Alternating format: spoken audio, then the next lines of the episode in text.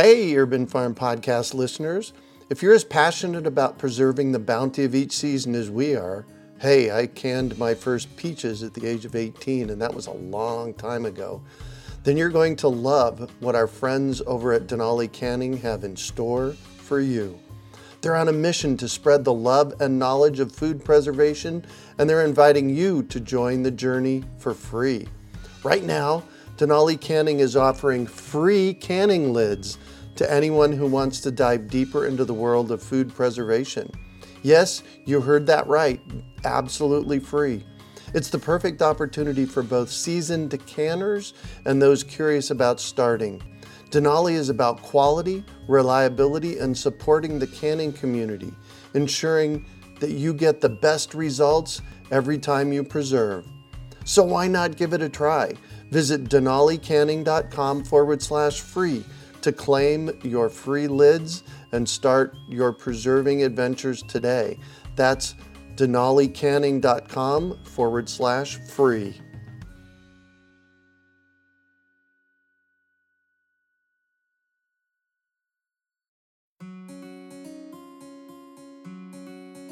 Greetings, urban farmers, gardeners, and healthy food visionaries. Farmer Greg here, and welcome to the 650th episode of the Urban Farm Podcast, where every day we work together to educate and inspire you to become part of your food revolution. Today on our podcast, we have someone who works toward bee conservation and biodiversity in urban areas. We're talking with Jennifer Foltz Sweat about urban bee communities. Jennifer began researching wild bee ecology in 2002 while a graduate student in California. Her studies focused on determining how wild bee communities differed between grassland habitats and urban areas. She moved back to Arizona, where she grew up in 2009 and began teaching at Arizona State University and the Maricopa County Community College District. Jennifer continues to conduct research on urban bee communities with her undergraduate students. She is interested in measuring native bee foraging on urban flowering plants and characterizing urban bee communities. Welcome to the show today, Jennifer. Are you ready to rock bees? Absolutely. Awesome. So, I shared a bit about you. Can you fill in the blanks for us and share more about the path you took to get where you are today? It's an interesting story, but I actually started studying primates when I began in wow. research. Yeah, so that was my undergraduate experience.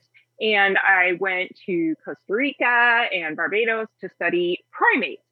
But as I started to progress in the science field, I realized that if you love science and ecology, it does not matter which organism you select, they're all fascinating. And so I shifted in graduate school to look at bee populations because I realized how important it is that we conserve these populations really for our own prosperity, uh-huh. right? Pollinators are absolutely essential to our food supply. And bees, which is what I focus on, pollinate 30% of the food that we have in our crops and in our food supply. Wow. Yeah. So once I realized how important they were, I started researching bees in the Central Valley in California. And as you mentioned, I compared natural habitats, grasslands, because that's what the Central Valley is full of, that right. and agriculture, and compared that to urban areas. And at the time, most people were focusing on natural habitats. And so there wasn't a lot of research on urban areas. And that really fascinated me because let's face it, urbanization is not going away. And they predict that the movement of people is going to be into these urban areas. And so I became really fascinated in how these areas can help us conserve bees and pollinators. Wow. You do something really curious. You're actually participating in something you call citizen science, which is yes. really engaging usins out here that aren't in academia. Tell us about that. So, citizen science, I am so excited about the huge increase in citizen science projects. So basically, what they are is we engage non scientists, scientists, whoever want to participate in collecting this really important data. So, as we have increased citizen science projects on pollinators, we're getting so much data on how these bees use urban areas and information on species richness and abundance. And interestingly enough, when citizen science projects first started, there was a lot of, I would say, doubt about how like effective these projects are. But there have been several studies that have compared the data that our citizens have collected and have validated it with researchers actually confirming that the data is correct. So what wow. I'm referring to in yeah, so awesome, right? And now scientists are really embracing these projects. So, as far as bees are concerned, people can do observational, they can collect bees, which, you know, a lot of people are hesitant to do. And they can separate their observations into different types. Like, here's a big black bee, here's a tiny little green shiny bee. And they separate them, they group them based on how the bees look. And we have had our bee identification experts confirm these groupings, and they are very accurate. And so, what I tell people when they're getting involved in citizen science, this is so important to us as researchers. Funding can be scarce, and this is a way of increasing the data that we collect and looking at trends across hmm. different regions. Well, how does one, a curious person like me, get involved in this process of being a citizen science and and basically collecting and donating data? That's a really good question. So there is a citizen science network, which just do a search on Google or whatever for citizen science network. And so there's like the Great Sunflower Project that started in San Francisco. So people can plant sunflowers and we'll send you, I say we because it's a colleague of mine. We send you sunflower seeds. So they're all the same variety. And then you monitor the pollinators that come to it. So really, it's just a matter of a Google search. And I would say that there are citizen science projects in almost every state. They could be birds, fish, pollinators, whatever, whatever you happen to be interested in. But I highly endorse these. Whoa. Okay, first of all, and I, I say this more and more lately. The reason I do this podcast is because I like to learn new stuff. I had no idea. I just typed in citizen science projects in the Google search engine. They are all over the place. Everywhere. I'm getting yeah. chills all the way down to my toes. This is so cool. It is so cool. And it is really interesting and enriching for our participants because you are actually contributing to this really important database of knowledge. Mm-hmm. Oh, this is truly epic. I haven't had something this epic on the podcast in a long time. This is cool. Great. Yeah, this is cool. So yeah, go to Google or one of your DuckDuckGo, one of your search engines, type in citizen science projects and see what comes up. Oh yeah. It's amazing. And this has all been in recent years. Yeah. Because like I said, when we originally started these projects, scientists were like, no way. You know, these are a lot of these people aren't trained scientists, but you know what? It's so easy to get started. We give you the essential information you need, guide you at first, and then you can do it on your own. So amazing. Interesting. So uh, something's coming to light for me right in this moment. We work with Rocky Mountain Seed Alliance. And, yes. And they have what I would have never called until just this moment a citizen science project going on in grain trials. You can go to them. Really? You you can go to them and you can get grains you know, very specific grains, and then you basically check them out, you grow them out, you give them data on it. So that's really what it's that simple, right? Absolutely. Now, I have been involved in a citizen science project in Sonoma, right? A great place to go visit. Right. it has gone on for 10 years. We started it 10 years ago. We have the same participants. We do a sampling twice a year, same participants almost every time. And it has given us so much information on urban bee communities and the types of floral hosts that bees prefer in these habitats. So, I mean, it's been amazing. And I absolutely love our participants. They are so enthusiastic and knowledgeable.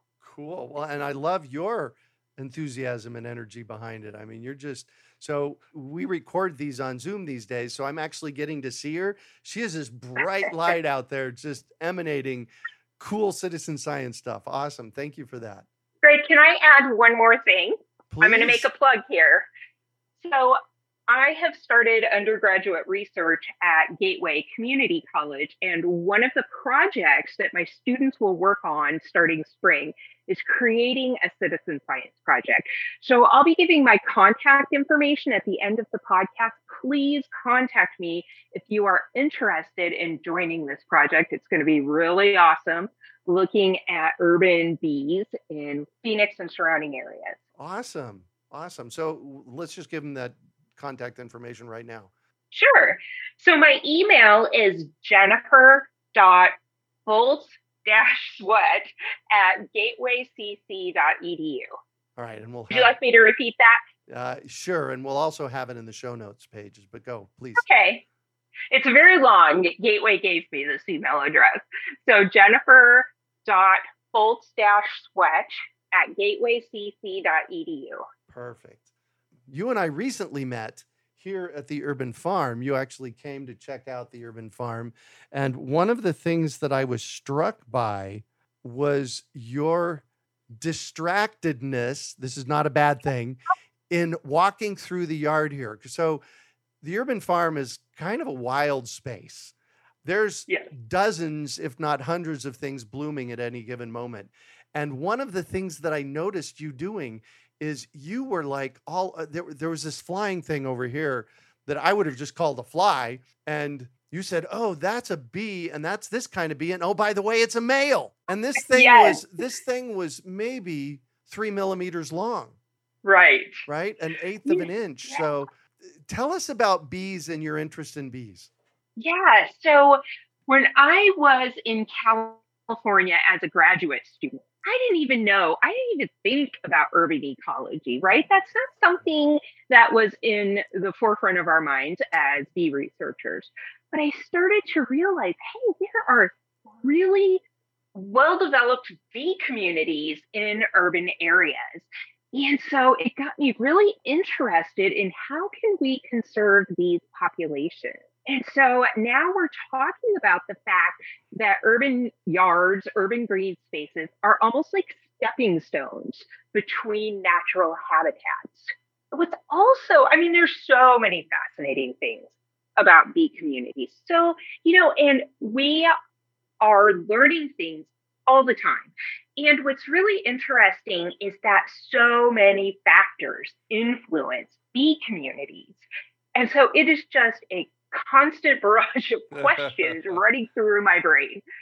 One of the really cool things, well, first of all, let me talk about what you see in urban areas so that if people are going out in their yards, they can have some knowledge of what they might see. Great. So we're just talking here honeybees, right? No. So actually, I have to admit, I ignore honeybees. What I'm fascinated in is what we call wild bees. Now, in terms of, say, urban farms, wild bees are actually better pollinators than honeybees. Wow. Yeah, more efficient. And the reason that we don't use wild bees in agriculture, except for the exception of an orchard bee, is because they are solitary nesters and they are mostly ground nesters. So they create these little burrows and things in the ground. And so you can't bring a hive of wild bees to pollinate your urban farm, right? Uh-huh. You have to do certain things to encourage wild bees to come in and nest in your urban area. So yeah, wild bees are where it's at, and there are so many species. I mean, it's amazing. So just as an example, many people have seen those large black bees that bur- like drill out the wood yep. in your home, right? The outside. Well, that's a female carpenter bee. But the male is so interesting. The male is super fuzzy and gold. We call it the teddy bear bee. Oh, interesting. And yeah, it's the same species. There are bees that are shiny green. They look like little jewels. And those are in the sweat bee group, but they're all over, all over. The females are all shiny green. The males have a yellow and black striped abdomen, and the rest of them is green. We have bees that are so, so tiny that I have to have a special net to even sample them and they're on this tiny little weed that you see growing all over parking lots, right? It has tiny, tiny little white flowers. Wow. So, yeah, it's amazing the diversity. So, we have one or two different kinds of honeybees over here that everybody thinks about, and maybe the big back bumblebee. And then we have all of these other really thousands of different varieties of wild bees that are just there waiting to work for us. Absolutely. Absolutely. If you remember when I was visiting the urban farm, I was looking at this plant with little white flowers and it had so many small bees on it. I was so excited to see that. Yeah. And, you know, I will never stop being excited when I see bees in the field. Right. like, oh my gosh, what's the best bee? So why, um, why are why are these wild bees important in urban areas? with the increase in urban farms, you are going to get more pollination, more fruit, and the plants can reproduce better because these wild bees, like I said, they are better pollinators than honeybees. Mm-hmm. So here's a really interesting fact that not many non bee people know. Bees have either a very short tongue or proboscis or a very long one.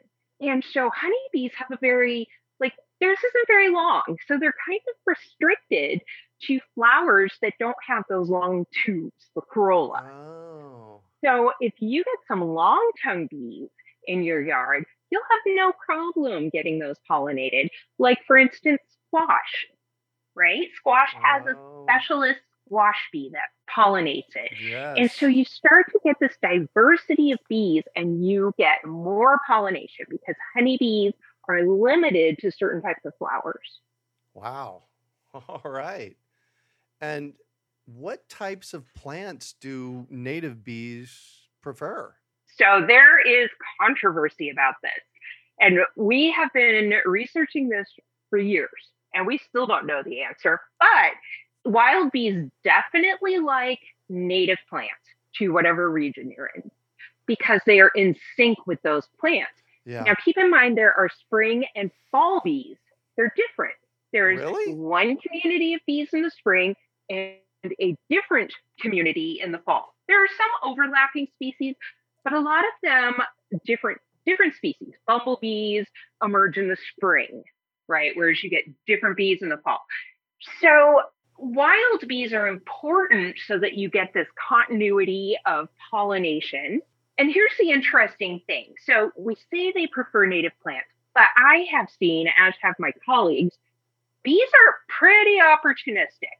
They'll go to non native plants as well, as long as they have good nectar and pollen production. Mm-hmm. And the awesome thing about that in urban areas is that you can provide floral resources that for a lot longer duration than if you just use native plants. Got it. Well, and one of the things that I notice here is the aromatic herbs, mint, oregano, yeah. basil, thyme. They these are pollinator magnets. Absolutely. They the bees love anything in the mint family. Absolutely love it. Mm-hmm. But all the herbs, they just bring these bees in. And what always amazes me, how do the how do the bees find these isolated floral resources, right? I mean, they must be just flying overhead and they pick up on some signal, visual or whatever, right. and they locate them. I have always wondered that. And another fascinating trend that I have noticed is that you will have a plant in California, like yellow bells, Tecoma stans. Yep. And it is so, so attractive, huge nectar production. And then you will get Tecoma stans here in Arizona. Nothing. The bees do not like it. Really? And I've had students measure nectar quantity and quality, and it's the same as in California. So what's the difference? You know, it's so interesting. So I know you love working with students, and you, you touched on this whole nectar thing. There's something that's happened for you with your students in that arena. What, tell us about it. Yeah, so when I was at Arizona State University, myself and three other colleagues started what we call a CURE, which is undergraduate research experience. It's a whole class during the semester. And my students do research on pollinators. Now, I had a student take nectar and plate it to see, you know, on a petri dish uh-huh. with medium to see what will grow on it. There are extensive microbial communities in nectar. What? And so, yeah, you know, and this is new information for us. So I was fascinated.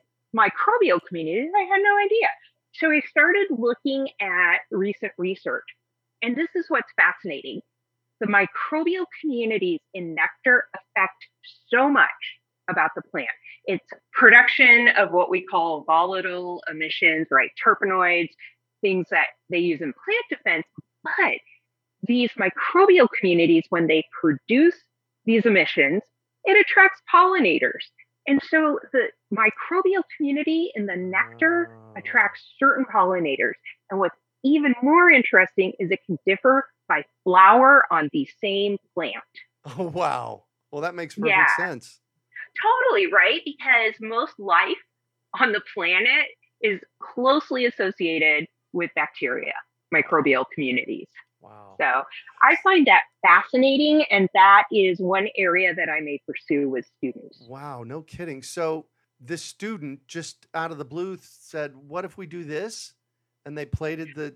Yeah. Had there Isn't... been previous research done on that? Not a lot. And she did it on cactus flowers, which there was nothing on that. Wow. Yeah. God, that's just got to so be epic for you, isn't it? Oh my gosh, so awesome. And the thing with these undergraduate research courses, you know, a lot of people are like undergrads, they don't know anything at that point. But I give them free rein. I say, hey, you know what? You can research whatever you want as long as it has to do with pollinators and they work in groups. I have had students do the most interesting projects. One group looked at the same species of plant that comes in different color varieties to see okay, do bees prefer blue, red, or white flowers? And they measured nectar every day at different times of the day to see if there was wow. differences in nectar production. And we did see differences in foraging, but not huge differences in nectar production. So go figure that one out, right? Interesting. Well, so cool. The, the, good thing about undergrads, and I, I taught at ASU for a long time, Arizona State University, they don't have any preconceived notions. Yeah like they're they're fresh looking at it like who would have thought at our you know uh-huh. at the uh-huh. level that you and I study I have a master's you have a PhD who would have thought about plating nectar for microbes yeah.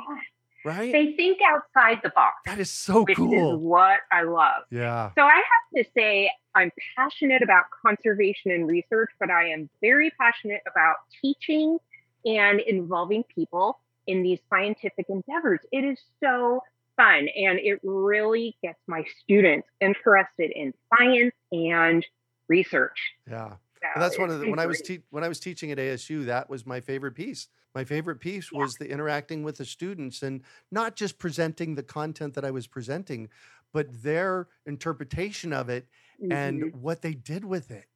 I mean, I, I had one guy here in town who wasn't interested in composting. He took a class of mine at Arizona State University and he started a company here in Phoenix called Recycled City. And he reported back to me oh. that it was partially because of this, what he learned in my class. And it's like, yes, that's exactly what we're after. Isn't that the best? Yeah. To, you know, have people carry on this work. And that's also where it ties into citizen science. Because I just love getting people engaged in conservation. Yeah. And I have to say that education is going to be so, so important in trying to deal with some of our environmental issues.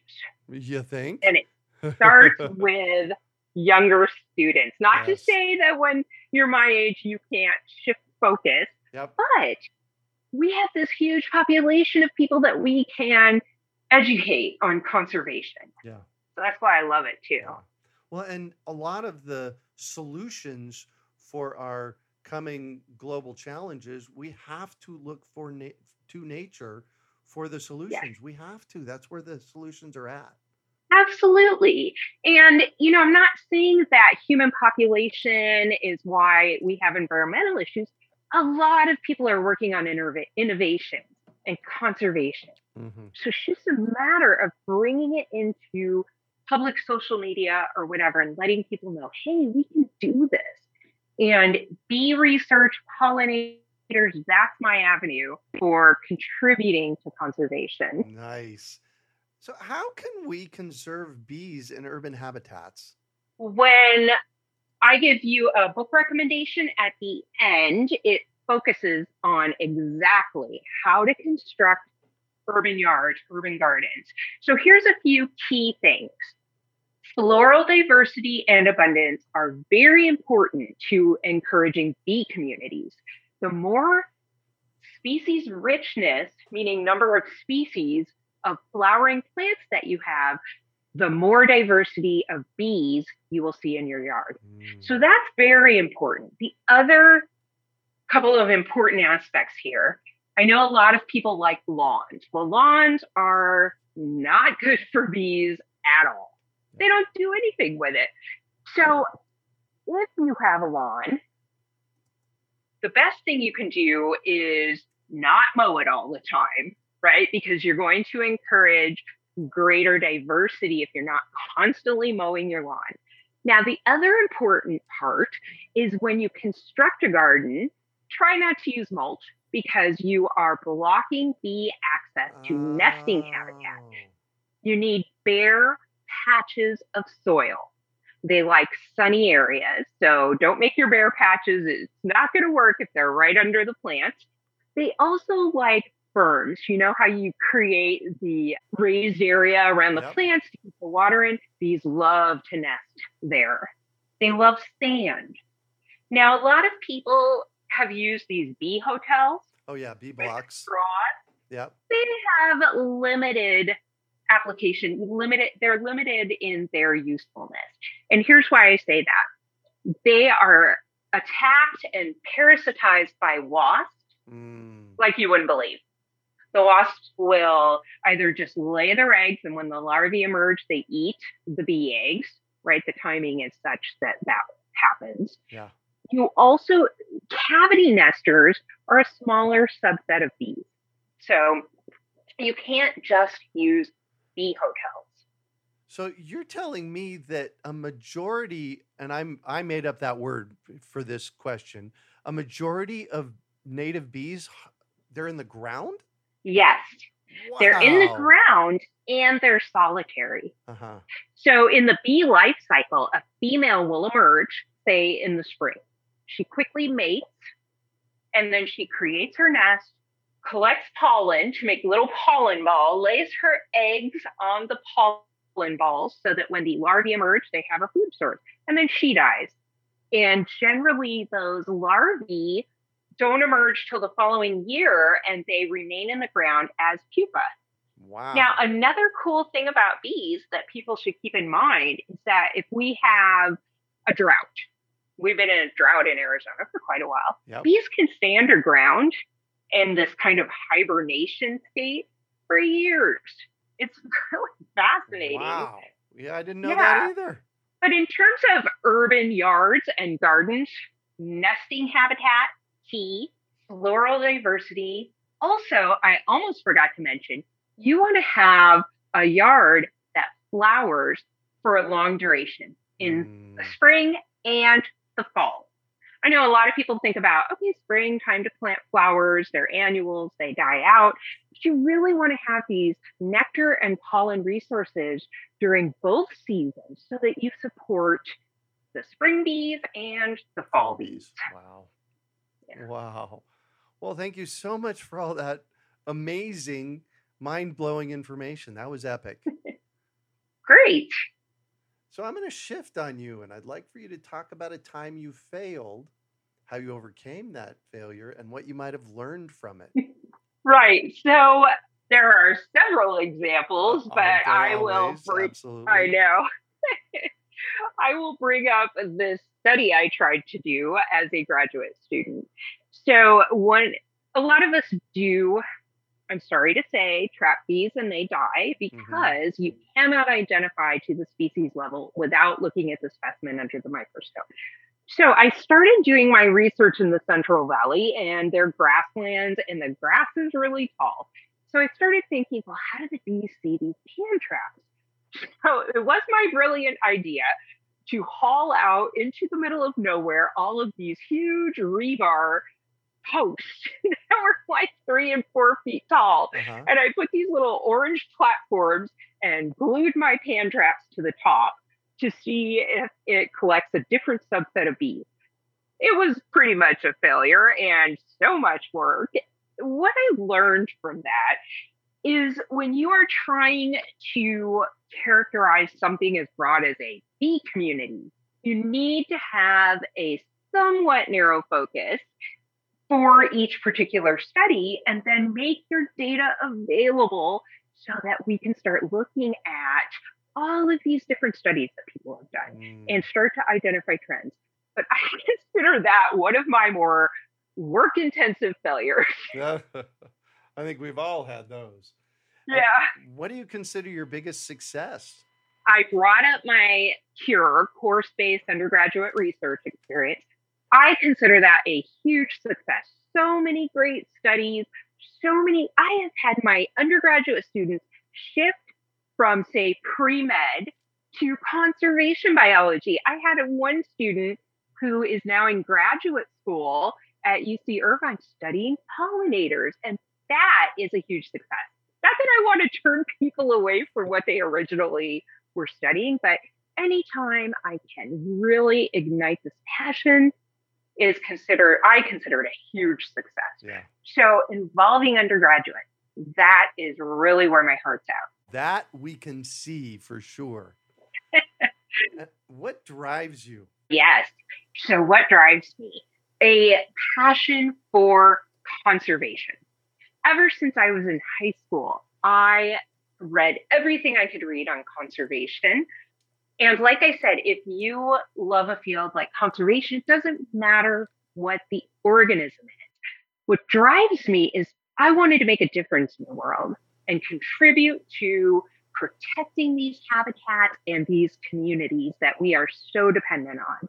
Cool. And if you could recommend one book for our listeners, what would it be and why? So, this is a book that was published in 2020 and it is called the Pollinator Victory Garden Win the War on Pollinator Decline with Ecological Gardening.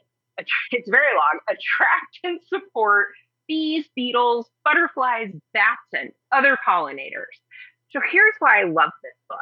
If you look at the table of contents, right, talks about everything you need to know for urban gardening, that will attract pollinators, how you should construct your garden, the factors that are important. It also goes into what is the life, what are the life histories of these different communities. Mm-hmm. And so it is such a valuable book for people who want to contribute to urban pollinator conservation. Who's the author? Kim Eierman, E I E R M A N. Awesome. Awesome. Sounds like somebody we need to get on the podcast. Absolutely. and what one final piece of advice do you have for our listeners? Well, as some of you may have guessed, engage in citizen science. I cannot endorse it enough. Right. As researchers, we depend on these projects. It's so hard to get funding. And even if you do get funding, I'm one person. How much data can I collect and process? Not a huge amount, but if I have 20 people out there doing the same thing, that is awesome. So, absolutely engage in these projects in your area. The other thing is really try to create these urban green spaces that will be stepping stones for our bee population. Wow, cool. Well, you know, one of the things that's striking with you is your enthusiasm. I it's oh, yeah. it's infectious And I noticed that when you visited the urban farm. That's why I was so excited to, you know, to connect with you here and and share it with the world. So thank you, thank you. I love talking about bees. I could do many podcasts on it. So thank you for inviting me. You bet. And how can our listeners get a hold of you? Email is best. My email, jennifer.foltz sweat at gatewaycc.edu. Perfect. Once again, thank you. And you can also find show notes from today's podcast at urbanfarm.org forward slash urban bees. We hope you enjoyed today's episode of the Urban Farm Podcast. Remember to listen for tips, advice, and resources to help you on your journey with urban farming.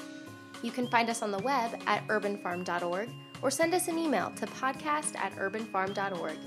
In the words of Vincent van Gogh, great things are done by a series of small things brought together. Be encouraged that with each lesson learned and skill developed, you are one step closer in the direction of your dreams. Hey, Urban Farm Podcast listeners. If you're as passionate about preserving the bounty of each season as we are, hey, I canned my first peaches at the age of 18, and that was a long time ago then you're going to love what our friends over at Denali Canning have in store for you. They're on a mission to spread the love and knowledge of food preservation, and they're inviting you to join the journey for free. Right now, Denali Canning is offering free canning lids to anyone who wants to dive deeper into the world of food preservation. Yes, you heard that right, absolutely free. It's the perfect opportunity for both seasoned decanters and those curious about starting. Denali is about quality, reliability, and supporting the canning community, ensuring that you get the best results every time you preserve. So why not give it a try? Visit denalicanning.com forward slash free to claim your free lids and start your preserving adventures today. That's denalicanning.com forward slash free.